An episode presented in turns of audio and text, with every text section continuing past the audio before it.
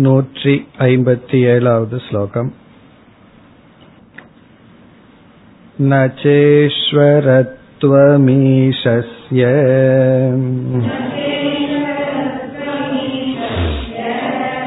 ஹீயதே தாவதா யதக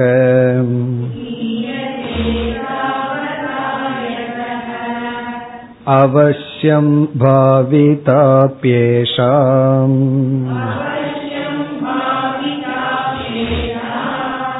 ஈஸ்வரே நைவ நிர்மிதாம்.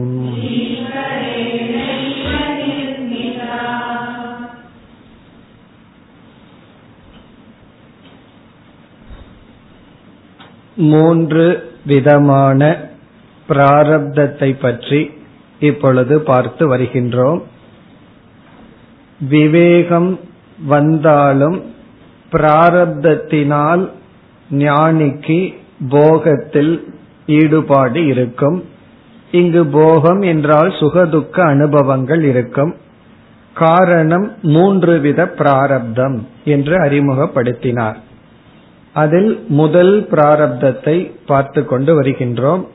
அந்த முதல் பிராரப்தத்திற்கு இச்சா பிராரப்தம் என்பது பெயர். இச்சா பிராரப்தம் என்றால் பிராரப்தமானது இச்சையை உண்டு செய்து விடுகிறது. அந்த இச்சையினால் அவர்கள் வாழ்கின்றார்கள், செயல்படுகின்றார்கள். காரணம் கர்ம ஹேதுகு காமக என்பது நியமம்.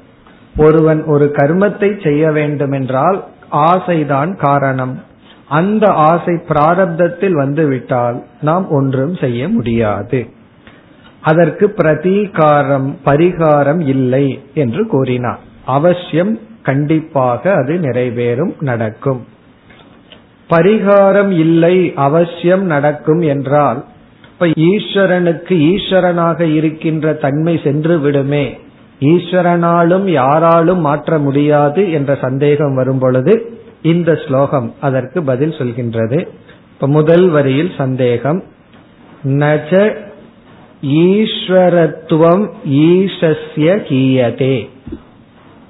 ஈசஸ்ய என்றால் ஈஸ்வரனுடைய ஈசத்துவம், ஈஸ்வரனாக இருக்கின்ற தன்மை தாவதா ந கீயதே, இதனால் பாதிக்கப்படுவதில்லை. இப்ப பூர்வபக்ஷி என்ன சொல்கின்றான்? இந்த பிராரப்தத்தை யாராலும் மாற்ற முடியாது என்றால் பிறகு ஈஸ்வரனாலும் முடியாது என்ற நிலை வரும். இப்ப ஈஸ்வரனுக்கு ஈஸ்வரனாக இருக்கின்ற தன்மை சென்று விடுமே என்றால் இல்லை என்று சொல்கின்றார்.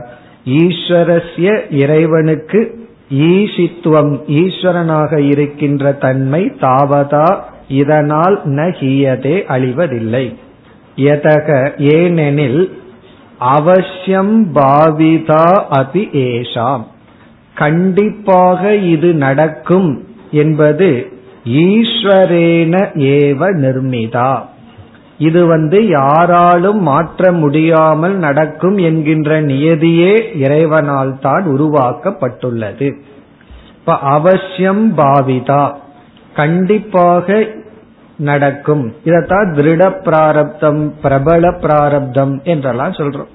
இது கண்டிப்பாக நடக்கும் என்பது ஏஷாம், இது இவைகளுக்கு கண்டிப்பாக நடக்கும் என்பது ஈஸ்வரேன ஏவ இறைவனாலேயே தான் நிர்மிதா உருவாக்கப்பட்டுள்ளது.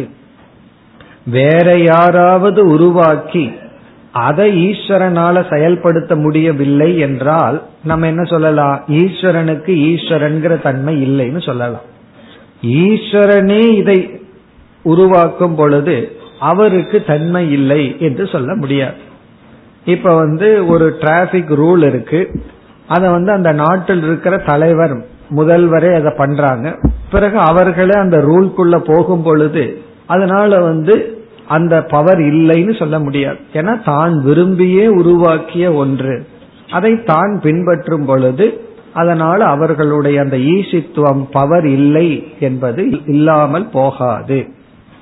இப்ப இதுவரை 157வது ஸ்லோகம் வரை இச்சா பிராரப்தத்தை பற்றி கூறினார். இனி அனிச்சா பிராரப்தத்தை பற்றி பேச போகின்றார்.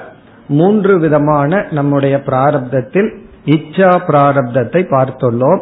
அதாவது பிராரப்தம் இச்சையை கொடுத்துவிடும், அதை ஒன்றும் செய்ய முடியாது. இப்ப இதை நம்ம கவனமாக புரிந்து கொள்ள வேண்டும்னு பார்த்தோம். அந்த இச்சையை நீக்கிறதுக்கு முயற்சி பண்ணணும், முயற்சிக்கு அப்பாற்பட்டு இருந்தால் அதை இச்சா பிராரப்தம் என்று எடுத்துக்கொள்ள வேண்டும். இனி அடுத்த ஸ்லோகத்திலிருந்து 158 161 ஸ்லோகம் வரை அனிச்சா பிராரப்தத்தை பற்றி பேச போகின்றார். 158 ஸ்லோகம். பிரஷ்னோத்தராப்யாமே வைததே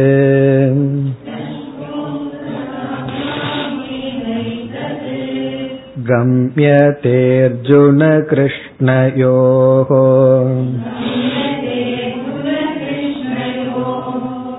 அனிச்சா பூர்வகம் சாஸ்தி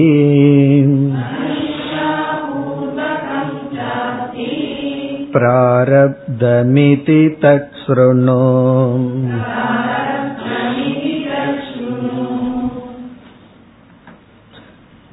அனிச்சா பிராரப்தம். அனிச்சா பிராரப்தம் என்றால் நாம் விரும்பவில்லை, விரும்பாத ஒன்று நடக்கின்றது, அது அனிச்சா பிராரப்தம். நாமளே விரும்பி அதை அனுபவிப்பது இச்சா பிராரப்தம். நாமளே விரும்பி அதை செய்வது இச்சா பிராரப்தத்தினால் செயல்படுகின்றோம். அனிச்சா பிராரப்தம்னா நாம் விரும்பவில்லை, ஆனாலும் தடுக்க முடியவில்லை. இப்ப ராமர் காட்டுக்கு விரும்பி சென்றார், அது இச்சா பிராரப்தம். அப்படி விரும்பி செய்வது இச்சா பிராரப்தம். சிலதெல்லாம் நாம் விரும்பவே இல்லை, இருந்தாலும் நாம் செய்கின்றோம். அதுக்கு லக்ஷ்மணர் தான் உதாரணம். அவரு காட்டுக்கு போறதுக்கு ஆசை இல்லை, ராமரை நாட்டுல வச்சிருக்கணுங்கிறது தான் அவருக்கு ஆசை. ஆகவே அவர் காட்டுக்கு செல்வதை முழுமையாக விரும்பவில்லை. அதற்கு பிறகு பரதன் முதல் கொண்டு யாரும் விரும்பவில்லை, அவர் நாடாளவும் விரும்பவில்லை, இருந்தாலும் செய்கின்றார். பரதர் ஆட்சி செய்வது போல. அது என்னன்னா அனிச்சா பிராரப்தம். அனிச்சா பிராரப்தம்னா அவர் முழுமையாக விரும்பாமல் ஆனால் செய்ய வேண்டிய சூழ்நிலை. பீஷ்மர், துரோணர் இவர்களெல்லாம் துரியோதனம் பக்கம் இருந்தது என்னன்னா இதெல்லாம் அனிச்சா பிராரப்தம். அவர்கள் மனதார துரியோதனன் பக்கம் இருக்க விரும்பவில்லை, இருப்பினும் அவர்களுடைய பிராரப்தம் அனிச்சா பிராரப்தம். அதனால எதெல்லாம் நமக்கு விரும்பாம நடக்குதோ அது அனிச்சா பிராரப்தம் சொல்லிடக்கூடாது. இதெல்லாம் ஏமாத்துறதுக்கு நல்ல சௌகரியமான ஸ்லோகங்கள். ஒரு 4-5 வடைய சாப்பிட்டு எனக்கு சாப்பிட்றதுக்கு விருப்பம் இல்லை, இது அனிச்சா பிராரப்தத்துல நடக்குது, அப்படியெல்லாம் சொல்லக்கூடாது. இதெல்லாம் ரொம்ப கவனமாக புரிந்து கொள்ள வேண்டிய இடம். இப்ப அனிச்சா பிராரப்தம். இப்ப இதை கிருஷ்ண பகவான் அர்ஜுனனுக்கு சொன்ன உபதேசத்திலிருந்து நமக்கு அனிச்சா பிராரப்தம் இருக்கின்றது என்று தெரிய வருகிறதுன்னு அறிமுகப்படுத்துறார்.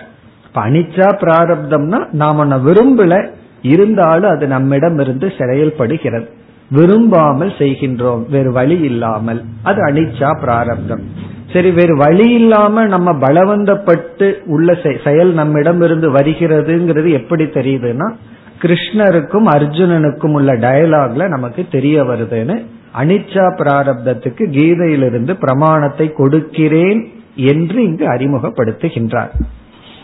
ஸ்லோகத்திற்குள் சென்றால் பிரஷ்ன உத்தராபியாம். பிரஷ்னனா கேள்வி, உத்தரம்னா பதில். பிரஷ்னோத்தராபியாம் என்றால் கேள்வி பதிலில். ஏவ ஏதது கம்யதே, கேள்வி பதிலில் இது அறியப்படுகிறது. இது அப்படின்னு சொன்னா அனிச்சா பிராரப்தம் இருக்கின்றது என்று அறியப்படுகிறது. பிரஷ்ன உத்தராபியாம் ஏவ, கேள்வி பதிலிலேயே ஏதது இந்த அனிச்சா பிராரப்தம் இருப்பது என்பது கம்யதே அறியப்படுகிறது. இனி யாருடைய கேள்வி பதில்? அர்ஜுன கிருஷ்ண யோகோ, அர்ஜுனன் கிருஷ்ணர், அர்ஜுனனுடைய கேள்வி கிருஷ்ணருடைய பதில். இதில் அனிச்சா பிராரப்தம்ங்கிறது ஒன்று இருக்குன்னு நமக்கு தெரிய வருகின்றது. அத வந்து இரண்டாவது வரையில சொல்றார். அனிச்சா பூர்வகம் ச அஸ்தி பிராரப்தம். அனிச்சா பூர்வகம்னா நாம விரும்பாமல், விருப்பம் இல்லாமல் நமக்கு எத்தனையோ நடக்கின்ற. அப்படி வாழ்க்கையில பார்த்தா அனிச்சா பிராரப்தம் தான் ரொம்ப இருக்கும். காரணம் என்ன, எத்தனையோ இதை நம்ம விரும்புறதில்லை, இருந்தாலும் அது நடந்துட்டு இருக்கு. இப்ப நோய் வருதுன்னா அது என்ன இச்சா பிராரப்தமா? யாருக்காவது நோய் வேணும்னு ஆசை இருக்கா? ஆனா அதெல்லாம் அனிச்சா பிராரப்தம். அப்படி அனிச்சா பிராரப்தம் ச அஸ்தி, அப்படி ஒன்னு இருக்குன்னு தெரிகின்றது. தத் சுருணோ, அப்படி என்றால் எந்த இடத்துல அர்ஜுனன் கேள்வி கேட்டு எங்கு பகவான் பதில் சொல்லும் பொழுது அனிச்சா பிராரப்தம் ஒன்னு இருக்குன்னு தெரிய வருகிறது. அதை கேள் என்று வித்யாரண்யர் இங்கு அறிமுகப்படுத்துகின்றார். இப்ப இச்சா பிராரப்தத்துக்கும் அனிச்சா பிராரப்தத்துக்கும் வேற்றுமை என்னவென்றால், இச்சா பிராரப்தம்னா நல்லதோ கெட்டதோ அவனே விரும்பி செய்வது. அது வந்து சுகத்தையும் கொடுக்கலாம், துக்கத்தையும் கொடுக்கலாம். இப்ப ராமபிரான் வந்து இச்சைப்பட்டு காட்டுக்கு சென்றது. அவர் இச்சையை யாராலே மாற்ற முடியல, அதுல வந்து துக்கமாகவும் கூட இருக்கலாம். அனிச்சா பிராரப்தம்னா தனக்குள் விருப்பம் இல்லை அதை செய்வதற்கு, ஆனால் வேறு வழி இல்லாமல் நாம் வந்து செய்கின்றோம், அது அனிச்சா பிராரப்தம். இப்ப இந்த அனிச்சா பிராரப்தம் வந்து எந்த இடத்தில் கேள்வி கேட்டு பகவான் பதில் சொல்கையில் நமக்கு தெரிய வருகிறது என்று இனிமேல் கூறுகின்றார். இனி அடுத்து 3 ஸ்லோகங்கள் அப்படியே கீதையில் இருக்கின்ற ஸ்லோகங்களை அனிச்சா பிராரப்தத்திற்கு பிரமாணமாக வித்யாரண்யர் கொடுக்கின்றார். அடுத்த ஸ்லோகம் 159. அதகேன பிரயுக்தோயம்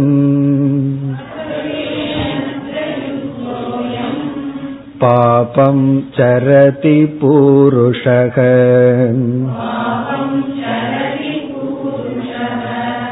அனிச்சன்னபி வார்ஷ்ணேய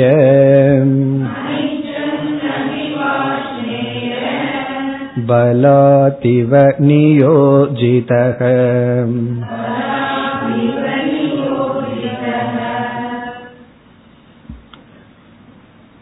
இந்த ஸ்லோகங்களை வித்யாரண்யர் எடுத்துக்கொண்ட காரணம், அனிச்சன் என்ற சொல் மிக தெளிவாக அர்ஜுனனுடைய கேள்வியில் இருக்கின்றது. இப்ப அர்ஜுனனுடைய கேள்வி அத கேன பிரயுக்தக, அதன கேள்வியை குறிக்க, கேள்வி கேட்பதை குறிக்கின்றது. அத இப்பொழுது அயம் பூருஷக, அயம் பூருஷகன ஒரு மனிதன், அயம் பூருஷக ஒரு ஜீவன், குறிப்பாக மனிதன். கேன பிரயுக்தக எதனால் தூண்டப்பட்டு, எதனால் தூண்டப்பட்டு பாபம் சரதி பாபத்தை செய்கின்றான். ஒருவன் வந்து எதனால் தூண்டப்பட்டு பாபத்தை செய்கின்றான், ஒருத்தன் ஏன் பாபம் செய்யறான் அப்படிங்கிறது அர்ஜுனனுடைய கேள்வி. முதல் வரியில ஏன் ஒருவன் பாபத்தை செய்கின்றான்? ஒரு கால் பகவான் வந்து அவன் விரும்பித்தான செய்யறான் அப்படின்னு சொல்லிடுவாருங்கிறதுக்காக அர்ஜுனனே கூறுகின்றான் அனிச்சன் அபி வார்ஷ்ணேய, ஹே கிருஷ்ணா அனிச்சன் அபி, யாரும் பாபம் செய்ய விரும்புவதில்லை. யாருக்காவது பாபம் வேணுமா அப்படின்னு சொன்னா வேணும்னு சொல்வார்களா? வேணும்னு சொன்னா பாபம்ங்கிற வார்த்தைக்கு அர்த்தம் தெரியலன்னு அர்த்தம். ஏன்னா பாபம்ங்கிறது துக்கத்தை கொடுப்பது. எதை ஃப்ரீயா கொடுத்தாலும் வாங்கிக்குவோம், எக்ஸப்ட் பாபம். பாவம் உனக்கு எவ்வளவு வேணாலும் ஃப்ரீயா கொடுக்கறேன்னா வாங்கிக்குவோமா?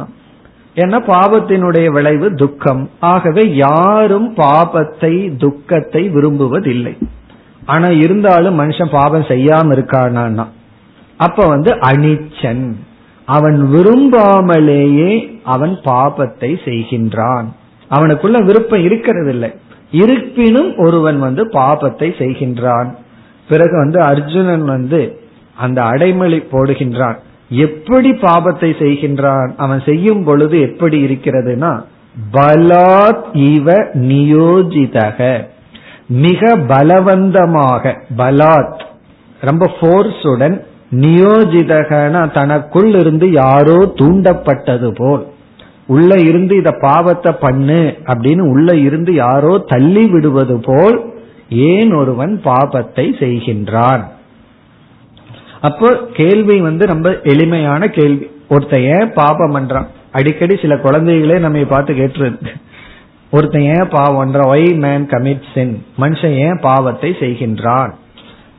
பிறகு ஆசைன்னு சொல்லிட முடியாது, அந்த பாவம் செய்வதற்கு காரணம் அவனுடைய அனிச்சன் நபி, விரும்பாத போதிலும்.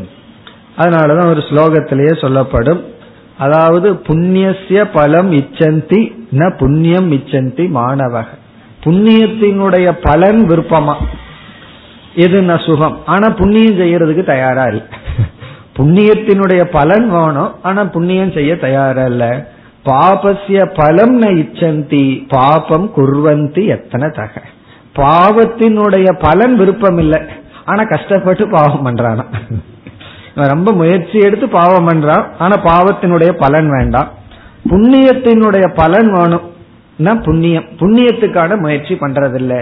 இது மனுஷனுடைய சுபாவமா இருக்கு அப்படின்னு சொல்லி ஒரு சுபாஷித்துல சொன்னது போல இங்க அர்ஜுனன் கேக்குறான், யாருமே பாவம் பண்ற ஆசைப்படுறதில்லை, இருந்தாலும் ஏன் பாவத்தை செய்கின்றான்.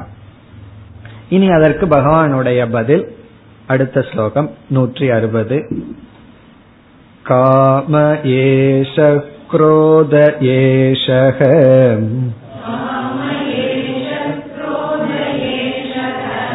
ரஜோ குண சமுத்பவஹ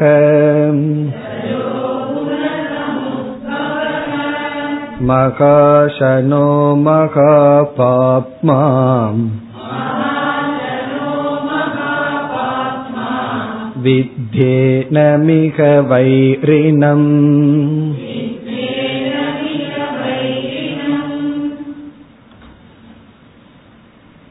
இந்த கேள்விக்கான பதிலை நாம் பார்க்கும் பொழுது சற்று கவனமாக பார்த்தால்தான் நமக்கு பதில் புரியும். அர்ஜுனன் ஏற்கனவே சொல்லிவிட்டான் அனிச்சன் நபி அப்படின்னு சொல்லி, விரும்பாத போதிலும் ஏன் பாபத்தை செய்கின்றான். அதற்கு பகவானுடைய பதில் காம ஏஷக, காமந்தான் காரணம், ஆசைதான் பாபத்துக்கு காரணம்னு சொல்கின்றார். இப்ப ஆசைதான் பாபத்துக்கு காரணம்னு சொல்லும் போது அர்ஜுனன் ஏற்கனவே சொல்லிட்டானே அனிச்சன்னு சொல்லி, ஆசைப்படாமையே யாருக்கு பாவத்துல ஆசை. அப்ப இந்த இடத்துல நாம் புரிந்து கொள்ள வேண்டியது, இந்த பகவான் காமத்துக்கு ஒரு அடைமொழி கொடுத்துள்ளார், ரஜோகுண சமுத்பவக காமகன்னு சொல்லி. ரஜோகுணத்திலிருந்து தோன்றிய ஆசையினால் ஒருவன் பாபத்தை செய்கின்றான். அர்ஜுனன் சொன்ன இச்சை விஞ்ஞானமய கோஷத்திலிருந்து வருகின்ற இச்சை, அறிவு பூர்வமா ஒருவனுக்கு பாவம் செய்யணுங்கிற ஆசை இல்லை. அதனாலதான் நம்முடைய மனதை அந்த கரணத்தை நம்ம இரண்டு கோணத்துல பார்க்கிறோம். ஒரு கோணத்துல விஞ்ஞானமய கோஷமாகவும் இனி ஒரு கோணத்துல மனோமய கோஷமாகவும் பார்க்கிறோம். இப்ப விஞ்ஞானமய கோஷம் என்ன சொல்கின்றது, நமக்கு எது நல்லது கெட்டதுன்னு பார்த்து அறிவு பூர்வமா முடிவு செய்து இதை செய் இதை செய்யாதேன்னு சொல்லு, இது சொல்றது விஞ்ஞானமய கோஷம். ஆனா மனோமய கோஷம் இருக்கே, அது அப்போது வருகின்ற சுகத்தை தான் பார்க்கறதுக்கு சக்தி இருக்கு. அப்பொழுது கிடைக்கின்ற சுகத்தை ஆசைப்படுவது மனோமய கோஷம். இப்ப காலையில 5 மணிக்கு எழுந்திருக்கணும்னு சொல்றது விஞ்ஞானமய கோஷம். 5 மணி ஆனோன்னா எழுந்திருக்க மாட்டேன், 7 மணிக்கு தான் எழுந்திருப்பேன்னு சொல்றது மனோமய கோஷம். அப்ப விஞ்ஞானமய கோஷம் என்ன பண்ணதுன்னா, அறிவு பூர்வமா நமக்கு எது சிறந்ததுன்னு சொல்றது விஞ்ஞானமய கோஷம், அதுல ஒரு ஆசை ஏற்படுது. இந்த மனோமய கோஷம் என்ன பண்ணது, அந்த நேரம் கிடைக்கிற சுகத்தை விடுவதற்கு தயாராக இல்லை. அப்ப போராட்டம் நமக்குள்ள நடக்குதுன்னு சொல்லும் பொழுது யார் யாருக்கும் போராட்டம் நடக்குது, விஞ்ஞானமயத்திற்கும் மனோமயத்திற்கும் நடக்கிற போராட்டம். விஞ்ஞானமயத்துக்கு கொஞ்சம் விஞ்ஞானம் இல்லைன்னா போராட்டம் இல்லை. சில பேர்த்துக்கு போராட்டமே இல்லை அப்படின்னா அங்க விஞ்ஞானமயம் பூரா அஜ்ஞானமயமா இருக்குன்னு அர்த்தம். அங்க ஒரு அறிவு வந்துடுது. அதனாலதான் கீதையெல்லாம் படிக்க ஆரம்பிக்கும் போது கொஞ்சம் கன்ஃபியூஷன் துக்கம் அதிகமாகும். ஏன்னா விஞ்ஞானமயம் வேற ஷார்ப் ஆயிட்டே வருது, உண்மை நல்லது கெட்டது தெரிய வருது, மனோமயம் விட தயாரா இல்ல, அப்ப போராட்டம் வருகின்றது. ஆகவே இங்கு பகவானுடைய பதிலை இந்த இடத்துக்கு எப்படி புரிந்து கொள்ள வேண்டும்னா, விஞ்ஞானமய கோஷத்தின் அடிப்படையில புரிந்து கொள்ள வேண்டும். இந்த இடத்துக்கு கொட்டேஷனா புரிஞ்சுக்கணும்னா, அதாவது அனிச்சன் என்றால் அறிவு பூர்வமாக அவன் விரும்பாத போதிலும் அவனுக்குள் இருக்கின்ற சம்ஸ்காரத்தினால் வேறு வழி இல்லாமல் அவன் பாபத்தை செய்கின்றான். ஏன்னா மனோமய கோஷத்துக்கு அவன் ட்ரைனிங் கொடுத்து அதை செம்மைப்படுத்தவில்லை. மனோ நிகிரகம், மனக்கட்டுப்பாடு, இந்திரிய கட்டுப்பாடு, சமதமம் எல்லாம் அவனுக்கு இல்லாததனால அவனுடைய மனம் கருவியாக இல்லை, கர்த்தாவாக மாறிவிட்டது. மனதை கரணமா வச்சிருக்கிற வரைக்கும் நல்லா இருக்கும். அது கர்த்தாவா ஆகும் பொழுது விஞ்ஞானமய கோஷத்துல என்னதான் நல்ல இச்சை இருந்தாலும் அதை செயல்படுத்த முடிவதில்லை. சில சமயம் மேனேஜிங் டைரக்டர் கிட்ட நல்ல ஒரு வியூ இருக்கும், ஐடியா இருக்கும், அதையெல்லாம் சொன்னாலும் கூட அந்த ஒர்க்கர்ஸ் தானே இம்ப்ளிமெண்ட் பண்ணணும். எம்ப்ளாயி அவங்க சரியில்லை அப்படின்னா அவர் அறிவு இருந்தும் அது செயல்படாது. அதே போல மனோமய கோஷம் ஒத்துழைத்தா தான் விஞ்ஞானமய கோஷம் செயல்படும். இப்ப இதுக்கு நம்ம எப்படி இந்த இடத்துல நம்ம பொருள்படுத்துகின்றோம் என்றால், அனிச்சன் என்பது விஞ்ஞானமய கோஷத்துல இவனுக்கு விருப்பம் இல்லாத பொழுதும் பிராரப்தமாக அது நடைபெறுகின்றது. காரணம் என்ன? மனோமய கோஷம் இவனுடைய சப்போர்ட்ல இல்லை. இப்ப அனிச்சன் அபி என்ற இடத்துல அனிச்சா பிராரப்தம்ங்கிறது என்ன? இவனுடைய விஞ்ஞானத்துல தெளிவாக விருப்பம் இருந்தும் அதை செயல்படுத்த வழி இல்லாமல் அனிச்சா பிராரப்தப்படி வாழ்கின்றான். பல உதாரணங்கள் புராணங்கள்ல பார்க்கலாம். கும்பகர்ண முதல் கொண்டு எத்தனையோ பேர் பல சமயங்கள்ல அனிச்சா பிராரப்தத்துல ஈடுபடுவார்கள்.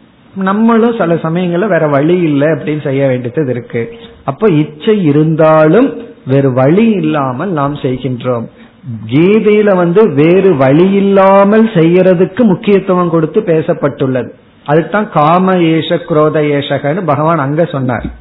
பட் இந்த இடத்துல நாம எடுத்துக்கொள்ள வேண்டியது என்ன? எதற்காக வித்யாரண்யர் இத கொட்டேஷனா கொடுக்கிறார் என்றால், காம ஏஷ குரோத ஏஷகங்கிற பகுதியை விளக்குவதற்கல்ல.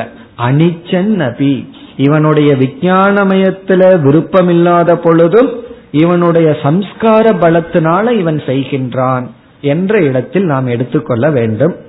பிறகு பகவான் அந்த இடத்துல காமத்தினுடைய சொரூபம், காம அதிஷ்டானம், காமஜய உபாயம் இதெல்லாம் கீதையில கொடுத்துள்ளார். மூன்றாவது அத்தியாயத்தினுடைய இறுதியில் இந்த விசாரம் வருகின்றது. இப்ப காம ஏஷக, பிறகு காமத்திற்கு இனியொரு விளக்கம் பகவான் கொடுக்கின்றார். குரோத ஏஷக, குரோத ஏஷகனா காமமே குரோதமாக பரிணாமத்தை அடையும். காமத்துக்கு இனியொரு லட்சணம் குரோத ரூபேன பரிணாமத்தை அடைய வல்லது. ஆசைக்கு இனியொரு விளக்கம், எது கோபமாக மாறுமோ அது ஆசை.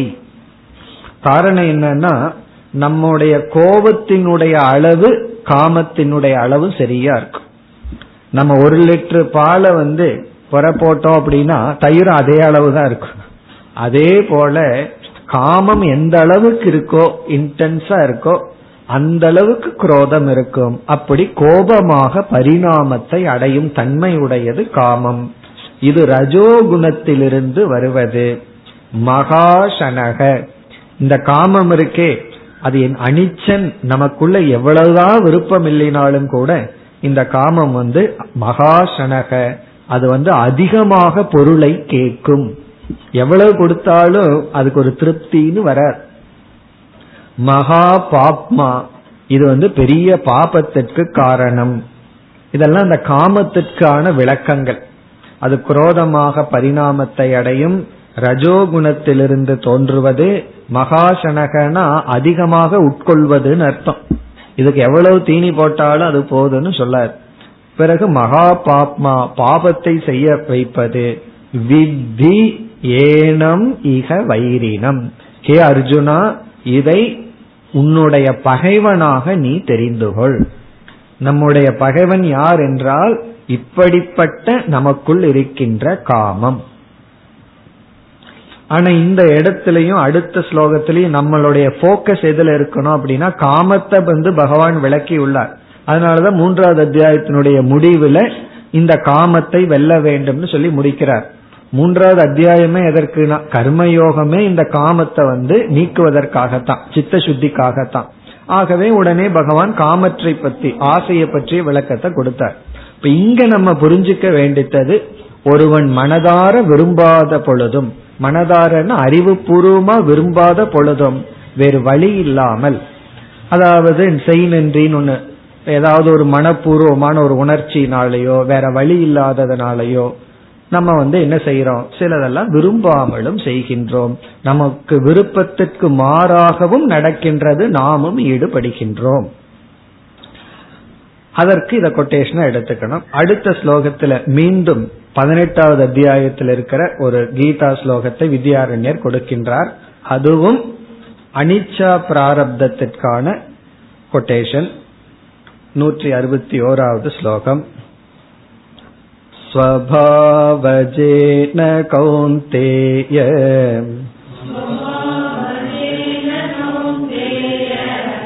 நிபத்தஸ்வேன கர்மணாம்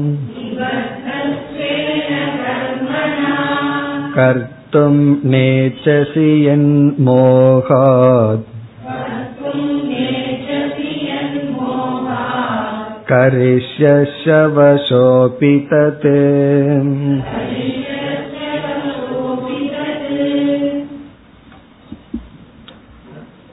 ஸ்வபாவஜேன கௌந்தேய, ஹே அர்ஜுனா, ஸ்வபாவஜேன உன்னுடைய ஸ்வபாவத்திலிருந்து தோன்றிய, ஸ்வேன கர்மனா உன்னுடைய இயற்கை கர்மத்தினால், நிபத்தக நீ பந்தப்பட்டுள்ளாய்.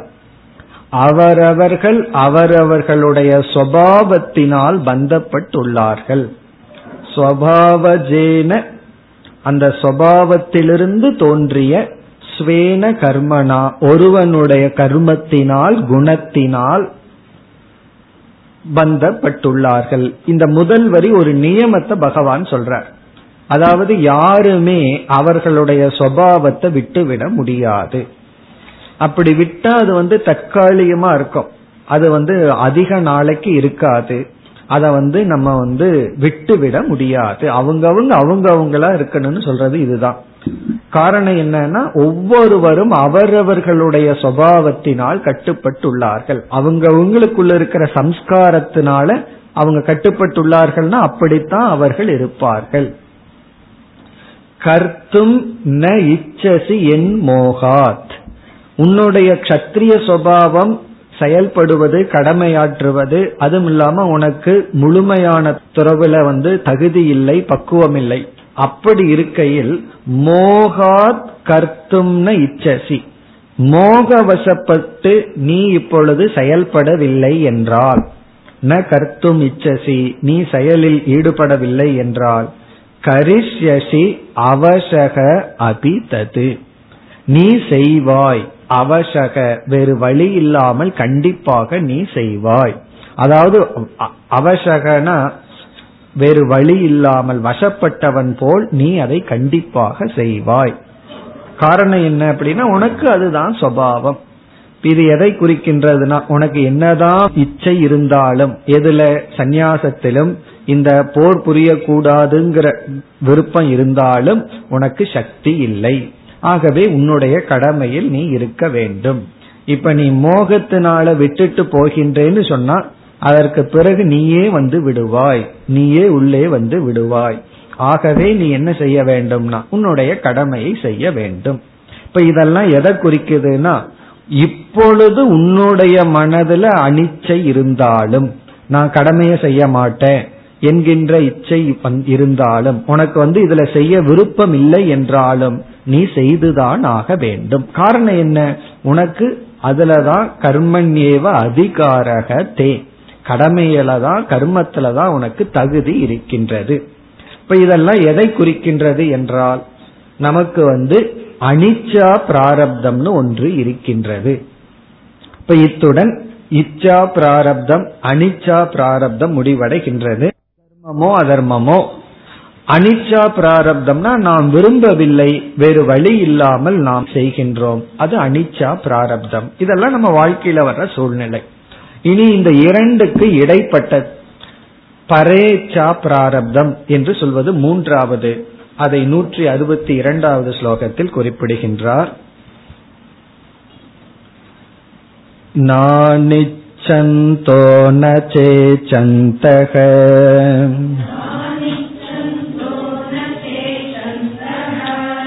பரதாக்ஷிண்ய சம்யுதாஹ சுக துக்கே பஜந்த்யேதத்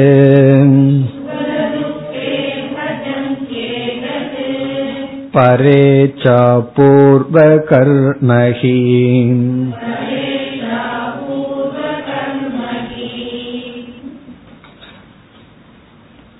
பர இச்சா பிராரப்தம், இது சில செயல்கள் நாம் செய்கின்றோம். அந்த செயல்களுக்கு காரணம் நம்மிடத்துல செய்தாக வேண்டும்னு தீவிரமான இச்சையும் இல்லை, அதே சமயத்துல செய்யக்கூடாது என்கின்ற தீவிர இச்சையும் இல்லை. என்னைக்குமே தீவிரமான இச்சை தான் செயல்படுத்தும், செஞ்சுதான் ஆகணும்னு ஒரு தூண்டுதல் அதுதான் செயல்ல ஈடுபடுத்தும். இப்ப சில செயல் நமக்கு செய்யணும்னு விருப்பம் இல்லை, அதே சமயத்துல செய்யக்கூடாதுன்னு இல்லை. பிறகு மற்றவர்கள் விரும்புகின்றார்கள், குறிப்பாக நாம் விரும்புபவர்கள் விரும்புகின்றார்கள், சரி என்று அவர்களுக்காக நாம் செய்கின்றோம். அவர்களுக்கு விருப்பம் போச்சு அப்படின்னா இவர்களிடம் செயல் இருக்காது. இப்ப இவர்களிடம் செயல் இல்லாமைக்கு காரணம் மற்றவர்களுடைய விருப்பம், அதான் பர இச்சா. இப்ப பர இச்சா என்றால் மற்றவர்களுடைய விருப்பத்தினால் இவர்கள் மேற்கொள்கின்ற சில செயல்கள். இப்ப பர இச்சா பிராரப்தம். சரி, மற்றவர்களுடைய விருப்பத்தை இவர் ஏன் ஏற்றுக்கொண்டு செய்ய வேண்டும் என்றால் அதற்கு இங்கு பதில் சொல்லப்படுகின்றது. கருணா அல்லது தயா அல்லது தாக்ஷிண்யம். தாக்ஷிண்யம்னா கருணை என்கின்ற உணர்வு. அவர் விரும்புகிறார், அவர்களுக்காக செய்கின்றேன். வேறு ஒரு இடத்துல ஒரு ஆசிரியர் சொல்றாரு, ஒரு ஞானி அல்லது குரு உபதேசம் பண்றது பரேச்சா பிராரப்தம் சொல்லி. காரணம் என்ன? மற்றவர்கள் விரும்புகிறார்கள், அதனால உபதேசம் பண்றாரு. இப்ப மற்றவர்கள் விரும்பவில்லை என்றால் இவர் உபதேசம் செய்ய மாட்டார். இது குரு மட்டுமல்ல, நம்மளே அப்படித்தான் இருக்கணும். யாருக்காவது உபதேசம் பண்றதுன்னா அது இச்சா பிராரப்தத்துல உபதேசம் பண்ணோம்னா அவங்களுக்கு அது அனிச்சா பிராரப்தம். நாம பரேச்சா பிராரப்தத்தில் உபதேசம் பண்ணா அது நமக்கு நல்லது, அவங்களுக்கு நல்லது. அப்படின்னா என்ன அர்த்தம்? உபதேசம் பண்றதுக்கு நமக்கு விருப்பமும் இருக்கக்கூடாது, வெறுப்பும் இருக்கக்கூடாது. மற்றவர்கள் விரும்பி நம்மிடம் ஏதாவது ஒரு கருத்தை கேட்டால், எனக்கு இதை பற்றி சொல்லுங்க, கீதையில் என்ன, உபனிஷத்துல என்னன்னு கேட்டால் நம்ம அதை சொன்னா அது பர இச்சா பிராரப்தம். இப்ப இச்சா பிராரப்தம்னா நமக்கு பேசணுங்கிற ஆசை, அதனால கேட்கறவங்களுக்கு ஆசை இருக்கோ, கூப்பிட்டு உட்கார வச்சு பிடிச்சு பேசுறது, அது அவங்களுக்கு அனிச்சா பிராரப்தம். வேற வழி இல்லாம கேட்பார்கள். என்ன ஒருவர் அப்படித்தான் சொல்றாரு, அவங்க என்ன கூப்பிட்டு உட்கார வச்சு சொல்லி கொடுக்கறாங்க, என்ன பண்றது அப்படின்னு ஒருத்தர் சொன்னார். அப்ப இங்க இச்சா, அனிச்சா, பரேச்சா, வேதாந்த உபதேசத்திலேயே 3 எக்ஸாம்பிள் வந்தாச்சு. அப்படி பரேச்சா பிராரப்தம்னா நமக்கு அதை செய்ய விருப்பமும் இல்லை, வெறுப்பும் இல்லை, ஆனால் மற்றவர்களுக்கு நன்மை உண்டாகின்றதுங்கிற ஒரு கருணையினால பர இச்சா பிராரப்தம். வேறொரு விளக்காசிரியர் இனி ஒரு உதாரணம் சொல்றார். அது ஹரிச்சந்திரனை உதாரணமா எடுத்துட்டு இங்க விஸ்வாமித்திரருக்கும் வசிஷ்டருக்கும் ஒரு இது வந்துதான், எப்படியாவது ஹரிச்சந்திரனை பொய் சொல்ல வைக்கணும்னு. இந்த ரெண்டு பேர்த்து இச்சையினால கஷ்டப்பட்டது யாருன்னா ஹரிச்சந்திரன். அப்போ ஹரிச்சந்திரனுடைய வாழ்க்கை பர இச்சா பிராரப்தத்தினால வந்ததான். ஏன்னா விஸ்வாமித்திரர் எப்படியாவது பொய் சொல்ல வைக்கணும்னு முயற்சி பண்றாரு, வசிஷ்டர் முடியாது அப்படின்னு சொல்றாராம், அவரை பொய் சொல்ல வைக்க முடியாது. அப்படி சில பேர் சிலதெல்லாம் முடிவு பண்ணி அது கடைசியில நம்ம தலையில விழுகும். அதெல்லாம் பர இச்சா பிராரப்தம். ஆனா பிராக்டிக்கலா பர இச்சா பிராரப்தம்னா சாதாரண ஒரு செயல் மற்றவர்கள் விரும்பவில்லைன்னா நம்ம செய்ய மாட்டோம்.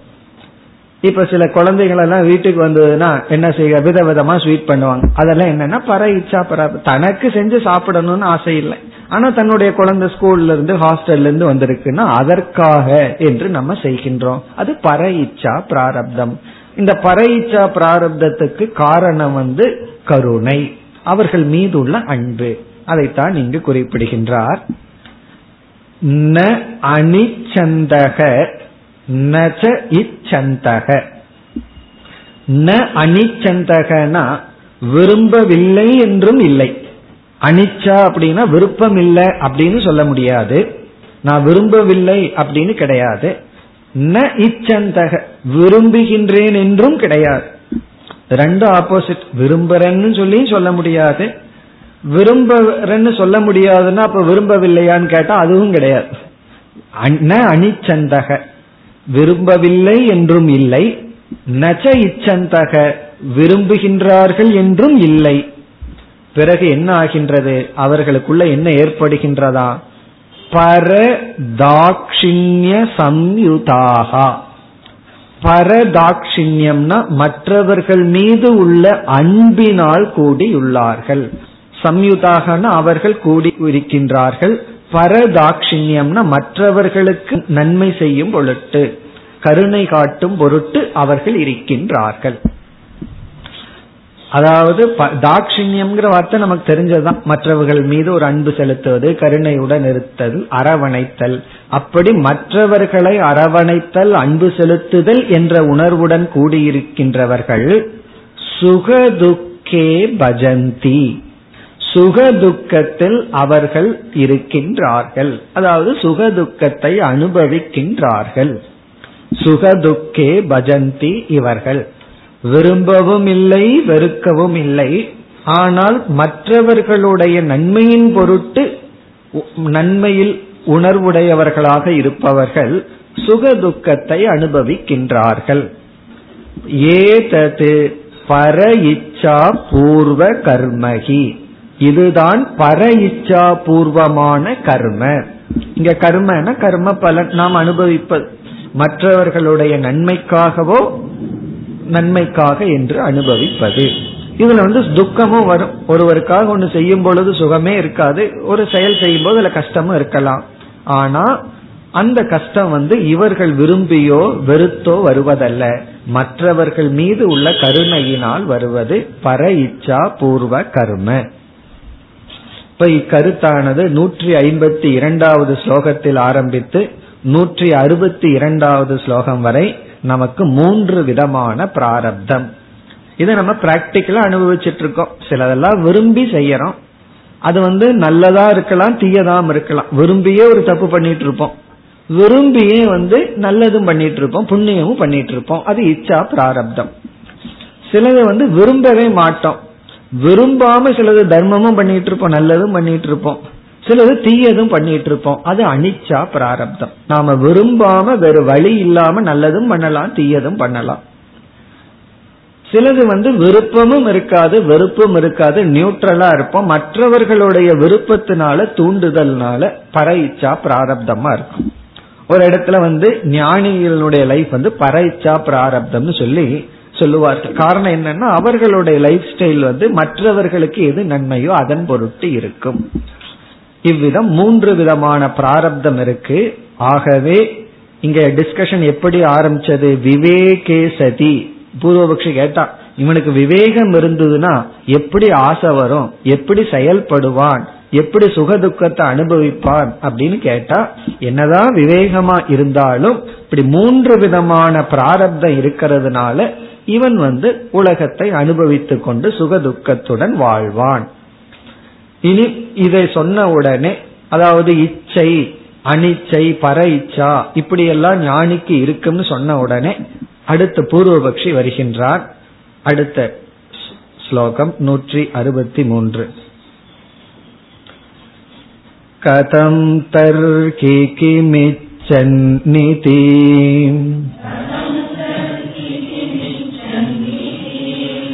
ஏவம் இச்சா நிஷித்யதே.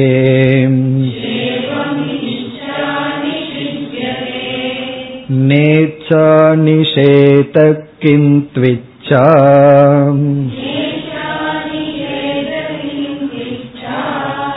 பாதோ பர்ஜித பீஜவத்.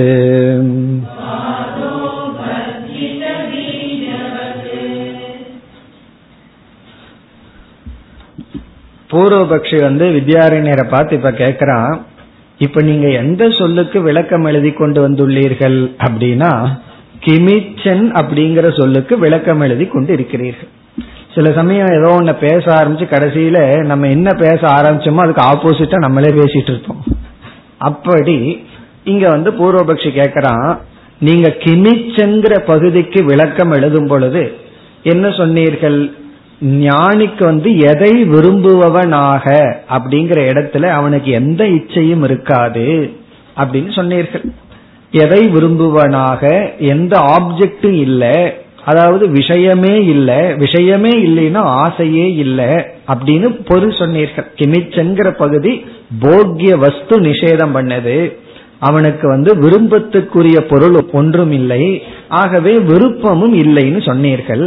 அப்படி அங்க விருப்பமே இல்லைன்னு விளக்க எழுதுற இடத்துல மூன்று விதமான விருப்பங்கள்னு சொல்லி இச்சா பிராரப்தம், அனிச்சா பிராரப்தம், பர இச்சா பிராரப்தம்னு சொல்லி ஒரு இச்சையை அறிமுகப்படுத்துகிறீர்கள், மூணு விதமான இச்சையை அறிமுகப்படுத்துகிறீர்களே என்று பூர்வபக்ஷி கேட்கின்றான். கதம் தர்ஹி, அப்படி என்றால் கிம் இச்சன் இதி. கிம் இச்சன் இதி, கிம் இச்சன்னு சொல்லி உபனிஷத்தானது கிம் இச்சன் எதை விரும்புபவனாக என்று சொல்லி ஏவம் இச்சா நிஷித்யதே, இந்த இச்சையானது நீக்கப்படுகின்றது. கிமிச்சன்கிற சொல்லல கதம் தர்கினா நீங்கள் சொன்னது போல மூணு விதமான இச்சை எல்லாம் அனிச்சைங்கிறது ஒரு இச்சை தானே, இச்சை இச்சை இல்லை, பிறகு மற்றவர்களுடைய கருணையினால வர்ற இச்சை, இப்படியெல்லாம் பலவிதமான இச்சையை நீங்க பேசிவிட்டீர்கள். அப்படி இருக்கும் பொழுது கிமிச்சன் இதி, உபனிஷத்துல கிம் இச்சன் என்ற வாக்கியத்தில் ஏவம் இவ்விதம் இச்சா நிஷித்யதே, இந்த கிம்ங்கிற கேள்வியில இச்சையானது இல்லை என்று எப்படி நீக்கப்படும், இச்சையே இல்லை என்று எப்படி நிஷேதம் செய்யப்படும், நீக்கப்பட்டுள்ளது அது எப்படி அப்படின்னு பூர்வபக்ஷி கேட்கின்றான். ஏன்னா கிமிச்சன் கஸ்ய காமாய ஷரீரம் அனுசஞ்சரே, இப்ப நம்ம அந்த கிமிச்சன்கிற பகுதியில் இருக்கோம். அதை எப்படி ஆரம்பித்தோம்? கிமிச்சன்கிறது எதை விரும்புபவனாக பொழுது இவன் விருப்பத்திற்கு எந்த பொருளும் இல்லைன்னு போக்கிய வஸ்து நிஷேதம், அதோடு சேர்ந்து இச்சையும் இல்லை. ஏன்னா ஆசைப்படுற பொருளே இல்லைன்னா ஆசையும் இல்லை அப்படின்னு அர்த்தம் கிடைக்குதே, அது எப்படி? இதுதான் முதல் வரியில் அவனுடைய கேள்வி. இனி இரண்டாவது வரியில வித்யாரண்யர் பதில் சொல்றார். ந இச்சா நிஷேதக, கிமிச்சங்கிற பகுதியில இச்சையானது அடிப்படையாக முழுமையாக நீக்கப்படவில்லை. ந இச்சா நிஷேதக கிருதக, இச்சையானது நிஷேதம் செய்யப்படவில்லை.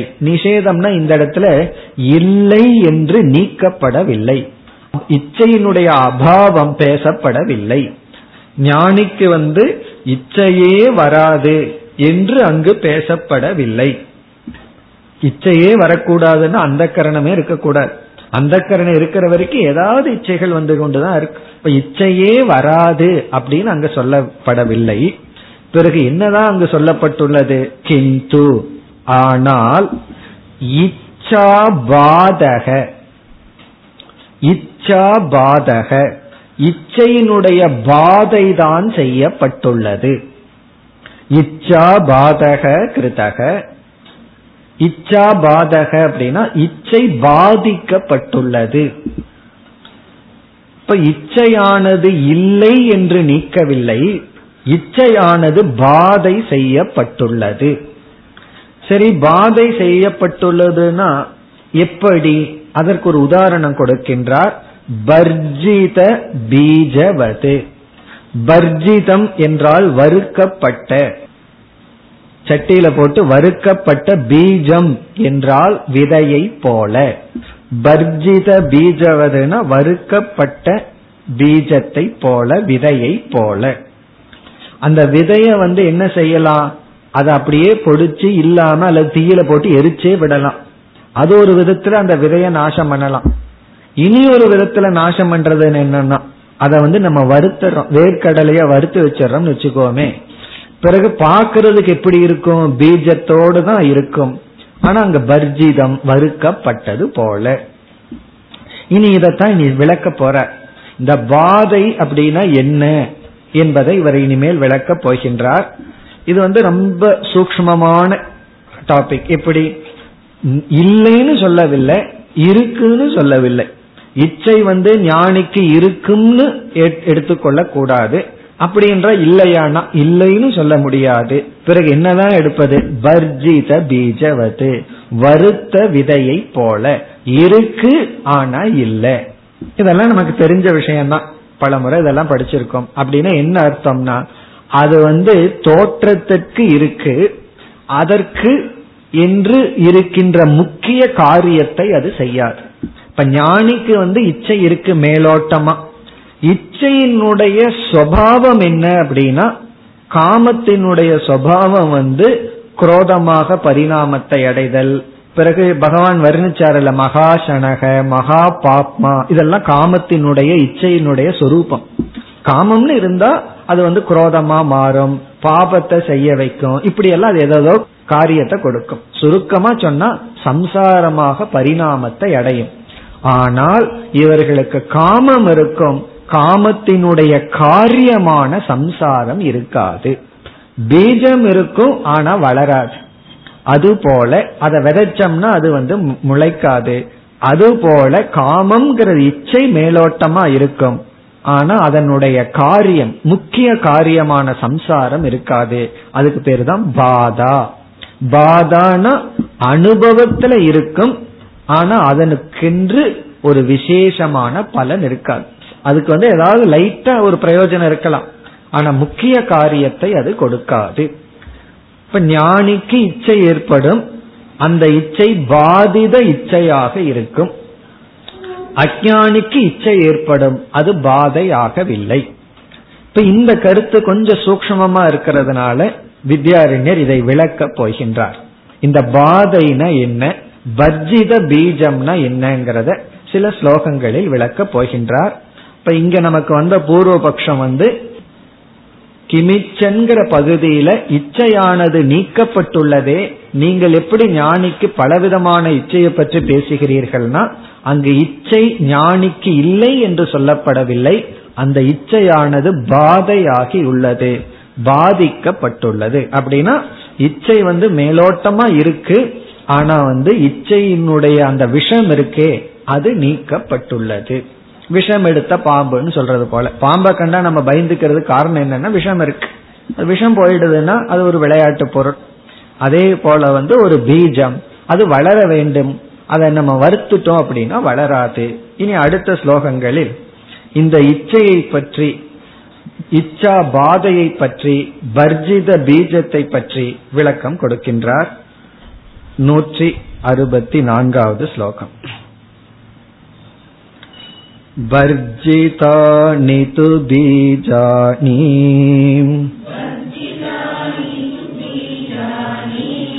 சந்த்யகார்யகரணானி ச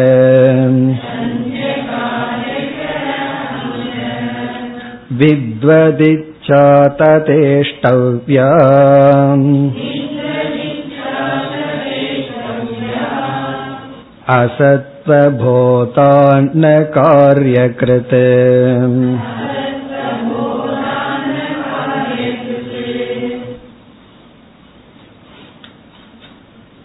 வர்ஜிதானி பீஜானி, பீஜானினா விதைகள், வர்ஜிதானி என்றால் அது வந்து வறுக்கப்பட்டு விட்டது. அது என்னன்னா சந்தி அகாரியகரணானி, காரியகரம் அப்படின்னு சொன்னா அதனுடைய எஃபெக்ட கொடுக்கிறது.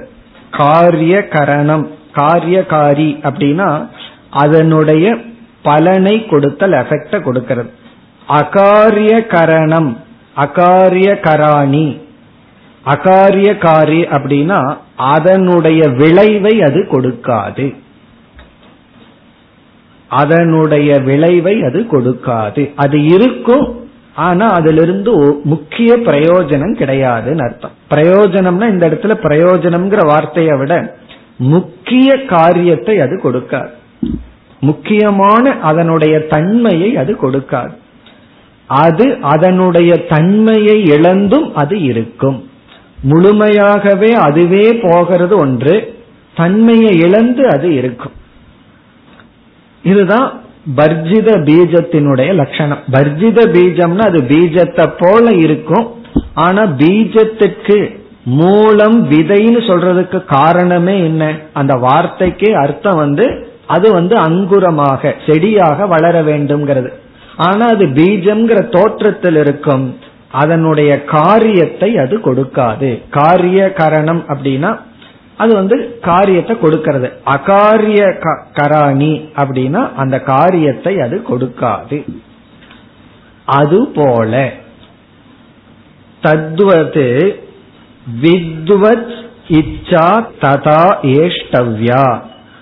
வித்வத் இச்சா, வித்வத்னா இந்த இடத்துல ஞானி, ஞானியினுடைய இச்சையானது ததா அவ்விதம் ஏஷ்டவ்யா எடுத்துக்கொள்ளப்பட வேண்டும். அதுபோல ஞானியினுடைய இச்சையானது எடுத்துக்கொள்ளப்பட வேண்டும். எதுபோலனா பீஜம் இருக்கு, பீஜத்தினுடைய விளைவு இல்லை. ஞானியினிடம் இச்சை இருக்கின்றது, இச்சையினுடைய விளைவில்லை. அதுபோல பீஜம் இருக்கு, பீஜத்தினுடைய விளைவில்லை. ஞானியினிடம் இச்சை இருக்கு, இச்சையினுடைய விளைவில்லை. இச்சையினுடைய விளைவு தான் நம்ம பார்த்தோம், சம்சாரம்னு பார்த்தோம். குரோதமாக, பயமாக, இப்படி எல்லாம் மாறுவது. அதனாலதான் ஒரு ஆசை நமக்குள்ள அந்த ஆசை கோபமா மாறாம, பொறாமையா மாறாம, பயமா மாறாம, இப்படியெல்லாம் ஒரு சம்சார வடிவை எடுக்கவில்லை என்றால் அந்த ஆசையை நம்ம வித்வதிச்சா அப்படின்னு எடுத்துக்கலாம். அந்த ஆசை வித்வதிச்சா, ஞானியினுடைய ஆசை. ஒரு குழந்தை ஏதாவது விளையாட கூப்பிடு, நம்ம அந்த விளையாடுறோம். அதுல எந்த விதமான பாதிப்பும் நமக்கு வரல, நம்ம வெற்றி அடையணும் இப்படின்னா எதுவும் வரல, அப்ப நம்ம வித்வதிச்சையில் இருக்கிறோம்னு அர்த்தம்.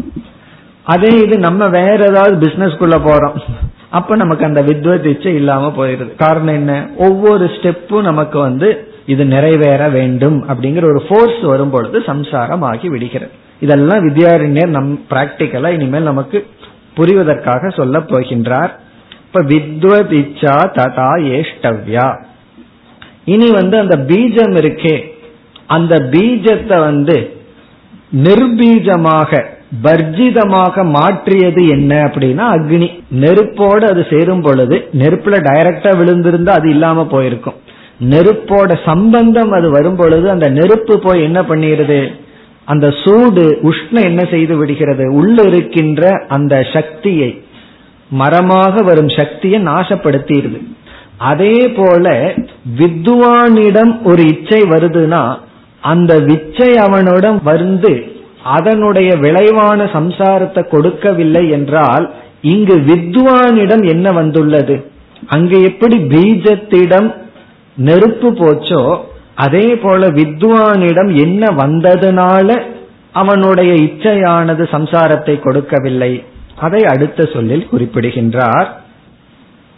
அசத்வபோதாத் அசத்வபோதாத் ந காரியக்ருத். காரியக்ருத் அப்படின்னா காரியத்தை செய்வது, இச்சையினுடைய காரியமான சம்சாரம். ந காரியகிருத்து, இச்சையானது சம்சாரம்ங்கிற காரியத்தை அது செய்யவில்லை. ந காரியகிருத்து, காரணம் என்ன, அசத்துவ போதாத். போதம்னா இவர்களிடம் இருக்கின்ற ஒரு ஞானம். அந்த ஞானம் என்ன, அசத்துவம். அசத்துவம் என்றால் இந்த இடத்துல விஷயசிய மித்தியாத்துவம், அதாவது விஷயமானது மித்தியா, இந்த பிரபஞ்சமானது மித்தியா என்கின்ற ஞானத்தினால். அசத்துவ போதாத்னா அதெல்லாம் அசாரம், அது மித்தியா என்கின்ற ஞானத்தினால்.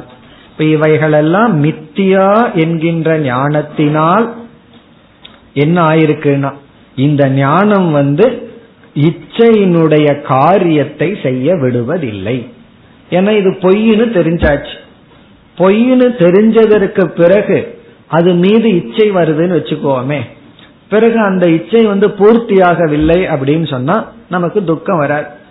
அதை இச்சைனா மீறினா அதை ஒரு சாட்சியா இருந்து பார்க்கத்தான் முடியுமே தவிர, பார்க்கத்தான் ஆசை வருமே தவிர அதை ஓன் பண்ணிக்கணும்னு ஆசை வராது. காரணம் அதுவே இல்லை, அது பொய் என்று நமக்கு தெரியும். இவ்விதம் மித்தியாத்துவ ஞானமானது நெருப்பை போல, அந்த மித்தியாங்கிற ஒரு அறிவு நமக்குள்ள நெருப்பை போல உள்ள வந்துடுது அப்படின்னா என்ன ஆகும்? நமக்குள்ள வருகின்ற இச்சையானது அதனுடைய காரியத்தை கொடுக்காது. பிறகு அடுத்ததுல நீ என்ன சொல்ல போற? சரி, அந்த பீஜத்தை அதை எதற்கு நம்ம வறுத்து வைக்கணும், பேசாம நெருப்புலயே போட்டுற வேண்டியது தானே அப்படின்னு ஒரு சந்தேகம். பீஜத்தை, விதையை எடுத்து வறுக்கணும், பேசாம நெருப்புலயே விட்டுற வேண்டியது தானேன்னு சொன்னா, கடலை இருக்கு, நிலக்கடலை, அதை வறுத்தம்னா சாப்பிட்றதுக்கு பிரயோஜனமா இருக்கும், அதை நெருப்புல போட்டு அதுக்காக பிரயோஜனமா இருக்குமோ? இதே எக்ஸாம்பிள் சொல்றாரு அடுத்த ஸ்லோகத்துல. இந்த பர்ஜித பீஜம் கொஞ்சம் பிரயோஜனத்தை அது கொடுக்குது, அதனாலதான் நம்ம பர்ஜித பீஜமா வச்சுக்க விரும்புறோம். அது அப்படியே நெருப்புல போட்டா பிரயோஜனம் இல்லை. அப்படி பர்ஜித பீஜம் மரமாக வரவில்லை என்றாலும் அதை உட்கொள்வதற்கு பிரயோஜனமா இருக்கு. அதே போல ஞானி ஆனவன் ஞானத்தை அடைஞ்சதற்கு அப்புறம் பூர்வபட்சி கேட்கலாம், அது எதுக்கு பாதித இச்சை இருக்கணும், இச்சையே இல்லாம இருக்கட்டுமேனா? அப்படி சொல்ல வேண்டாம், அவனுடைய பாதித இச்சை நல்லதை கொடுக்கும். அப்போ எப்படி ஒரு பீஜத்தை நம்ம அப்படியே அழிக்காமல் அதை பர்ஜிதமா வச்சு பயன்படுத்துறோமோ அப்படி ஞானியினுடைய இச்சையும் பயன்படும் என்ற கருத்தை இனி கூற போகின்றார்.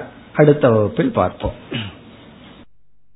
ஓம் பூர்ணமத பூர்ணமிதம் பூர்ணாத் பூர்ணமுதச்யதே பூர்ணஸ்ய பூர்ணமாதாய பூர்ணமேவாவசிஷ்யதே. ஓம் சாந்தி சாந்தி சாந்தி.